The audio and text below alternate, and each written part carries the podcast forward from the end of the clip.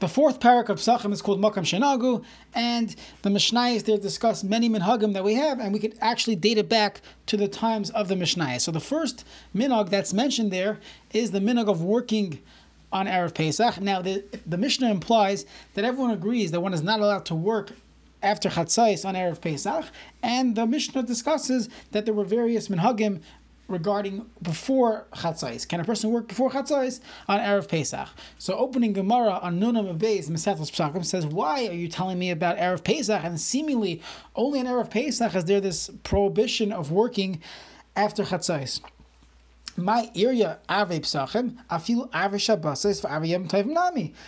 Even on your on your Friday afternoons, your Erev Shabbos your, or your Erev Yantiv, there is also a problem of working after Chatzais. The Tanya we learned in a Braisa Ha'oisa Malacha B'Arib Shabbos. Someone who works on Erev Shabbos or on Erev Yantif Min HaMincha L'Mala. We're going to define that in a moment. From Mincha and on, Einoi Roya Simin Bracha L'Olam. He will never see a Simin Bracha from this work. If you look at the Mishnah and Simin Reish Nun Aleph, the Mishnah Berurah explains that even if he got paid from working, from doing this job, he'll lose money somewhere else. He'll get into a car accident. Um, he'll have a leak in his house. He'll need something to to uh, he'll have something that he actually has to spend money on. So he will not see a simon bracha from this work that's being done on erev Shabbos or erev Yantif after chatz, or after mincha mina mincha lamala. So again, the, the Gemara answers the question of why what's the chiddush of Ari Psachim. We're going to leave that for Psachim Dafnunam Abayz. So the question is, we see it's a it's a it's a Gemara. The Gemara tells us that a person should not be working after Mincha Ulamala on Erev Shabbos and on Erev Yantif. So first of all, why not? What will be the reason not to work, not to do malacha, not to be busy before Shabbos. So three reasons brought down. I'm sure you could figure out other reasons, but the three basic reasons are: first of all, it's the lack of kavod Shabbos. It shows that a person's not taking Shabbos, not treating it with the proper honor. The proper honor would be what a person would look forward to Shabbos and have a few hours before Shabbos where he's not busy with the office. So that would be one reason. A second reason is that we mentioned we had a whole week of Shiurim discussing how a person should properly prepare for Shabbos, and we're going to continue with that this week. So, in proper preparation for Shabbos, a person won't be able to prepare if he's working. If he's at the office, how is he able to prepare for Shabbos properly? So that's a second reason brought down. And a third reason is also found in, in some of the Rishonim. The Kol Bo says this that if a person would be busy working the entire Friday, so by the time Shabbos comes, he'll be so busy he he'll actually end up being Machal Shabbos. And one could imagine someone who's still in the shower after Shkia, you know, or he's uh, he's shaving and Shkia is coming. So in order for a person to avoid that, it will be wise to stop working a little earlier on Friday afternoon. So at what point do we say that there is this Isra Malacha? So if you look at at the Gemara, the Gemara says Samach Lemincha. So there's two ways of, of, of, of understanding this. There's a Gemara in Psachim. The Gemara in Avi Psachim has the same discussion. What does mincha mean? Does it mean mincha ketana or mincha gedola? Now, mincha gedola is the first time you could daven mincha. If you look at your cal- your your Zmanim calendar, so the earliest time you could daven mincha on a regular day, that's mincha gedola, a half hour after chatzais. So we'll call it twelve thirty on a typical uh, on a typical day right? If let's say uh, sunrise was six o'clock and sunset is six o'clock, assuming that's how we're calculating, so Chatzos is 12, Mincha Gedola is 12.30. When would Mincha Katana be? Mincha Katana would be at 3.30 in the afternoon. So another way to figure this out, you know, if you go to myzmanim.com, they'll give you the exact time and seconds for Mincha Gedola, Mincha Katana, you can always look it up. But let's say you don't have access, as long as you have access to a, to a uh, standard calendar, even like a shul calendar, when they say when plag is. So let's say Friday afternoon, many shuls in the summer, they'll, they'll tell you when plag mincha is so that a person could could uh, do the chatchila davi mincha before plag and marav after plag. So, if you look, figure out the amount of time there is between plag and shkia. So look at your calendar. If let's say your your uh, your calendar says eight o'clock is Shkia this Friday night, and Plag is six thirty. So you see, there's an hour and a half between Plag and Shkia. So go back an hour and a half, and you will find that that exact that's the exact time of Mincha Katana. Why? How do I know that? Because what does Plag mean? Plag means half, half the time from Mincha Katana until Shkia. So you could figure out if you just have a limited calendar, you could figure out when Plag when uh, Mincha Katana is. The Shulchan Aruch brings both of these opinions. Now, this could be a, a very big difference. Mincha Gedola would be 1 o'clock, 12.30. Mincha Katana could be 5 o'clock in the summer, 5.30 in the summer. So you have a lot more time to uh, to be able to work. So the Shulchan Aruch brings both of these shitos down, and the Achronim say since it's a machlekes on a derabanan, we could definitely be mekel hamekel lahivsid. One can definitely be mekel and do malacha up until the time of mincha ketana, which would be late afternoon. But again, in the winter months, it could be a little earlier. A little earlier. It could be two thirty. It could be two two fifteen. So a person should, should look at the clock. Now, what exactly is aser when, when we discuss malacha? So if you look in the Rishonim, they say that malacha means something that is is a is a tircha yisera.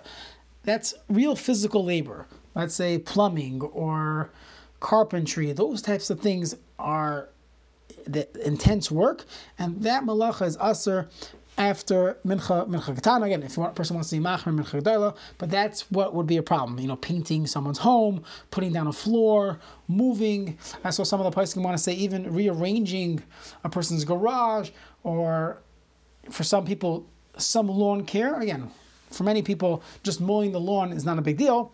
But anything that's a tircha yaser, maybe planting trees, doing heavy work, heavy garden work, that would also be a problem of doing malacha after mincha ketana on a Friday. So that's really what's brought in Shulchan Aruch. If you want to look it up, it's Simon Reish and Aleph, and it's a small Simon in Shulchan Aruch, a very long Biur Halacha, but it goes through many halachas regarding regarding working on Friday. So let's just summarize it, and we'll. Uh, we'll, we'll just bring down some of that heterim because many people the truth is many people never heard of this halacha and they think of their lives and they're going to say wait one second. Do I have to change jobs? I mean I have to work until three o'clock on, on Shabbos on Friday afternoon. I have to work till five o'clock sometimes. So what should I do? Should I should I uh, you know lose my job? So there are many heterim that should be considered before you know quitting your job and these are brought down the halacha. So first of all heter number one would be if there's a boy tircha yisera. If there's no tremendous tircha and you're not doing it b'derech keva. So let's say a person doesn't have, it's not a tircha yisera, he's just responding to emails on a Friday afternoon. So the Ramah says that's mutter, but it's only v'loy kava aleha. And the Achronim say that means that you don't do it every week. But if a person every single week, he's responding to emails all the way until until Shkia, way after Mincha Katana, so that will be a problem. So that that's so that's heter number one of Ein Boy Tircha Yisera, and that would include many things that people do. Uh, you know, mowing a lawn would probably not be Tircha Yisera. Um, I'm sure you can f- uh, figure out other other things that are not labor intensive, so those would be permitted after mincha katana as long as you don't do it b'derech keva. Next, next heter would be if someone's doing something lekavod Shabbos. Let's say the the Shulchan talks about taking a haircut or giving. Now, taking the haircut is not the problem; it's the giving of the haircut. So, if you're a, uh, a Shomer Shabbos barber, so that would be fine. A person, everyone knows you're doing it in the Kavod Shabbos, that would be fine as well. Another heter is a uh, someone who doesn't have enough money to to spend for Shabbos, so he's working now to be able to pay his Shabbos bills. That would be fine as well. We see that concept in Hilchas Chalamoid. Now, once we mention Hilchas Chalamoid, the truth is working Erev Shabbos cannot be more machmer than Cholamoid. Cholamoid is probably an Isra Daraisa to work. Shabbos at most is just this minhag takana. So anything that's mutter on Cholamoid, so Davra Aved, Tzarche Shabbos, you can start thinking of all the heterim we have in Cholamoid, so that would be mutter Erev Shabbos as well. So Tzarche Shabbos, let's say a person's doing something that could be labor intensive, he's, he's uh, fixing the community Eruv, or he's even let's say a person has a personal Eruv in his house, or he's fixing his oven for Shabbos. So even though it's labor intensive, still it's Tzarche Shabbos, so it would be mutter. And anything lekavod Shabbos would be uh, mutter as well. There's a discussion in the in the Achronim. Now, this discussion is a, is is a, similar to a discussion to Chalamoid, which is regarding schayra. Schayra is, merch, is is just doing sales. You're selling things. You're not you're not building anything. You're not doing actual construction. Your typical uh, office job, you're answering emails, you're discussing things with clients. You're not doing anything that's labor that that's uh, that, that's heavy heavy heavy lifting, serious work. So the question is, is that allowed or not? So we call this mishar, merchandise, selling, buying, those types of things. So there's a discussion in Achronim, and there are those that are makel, those that are machmer.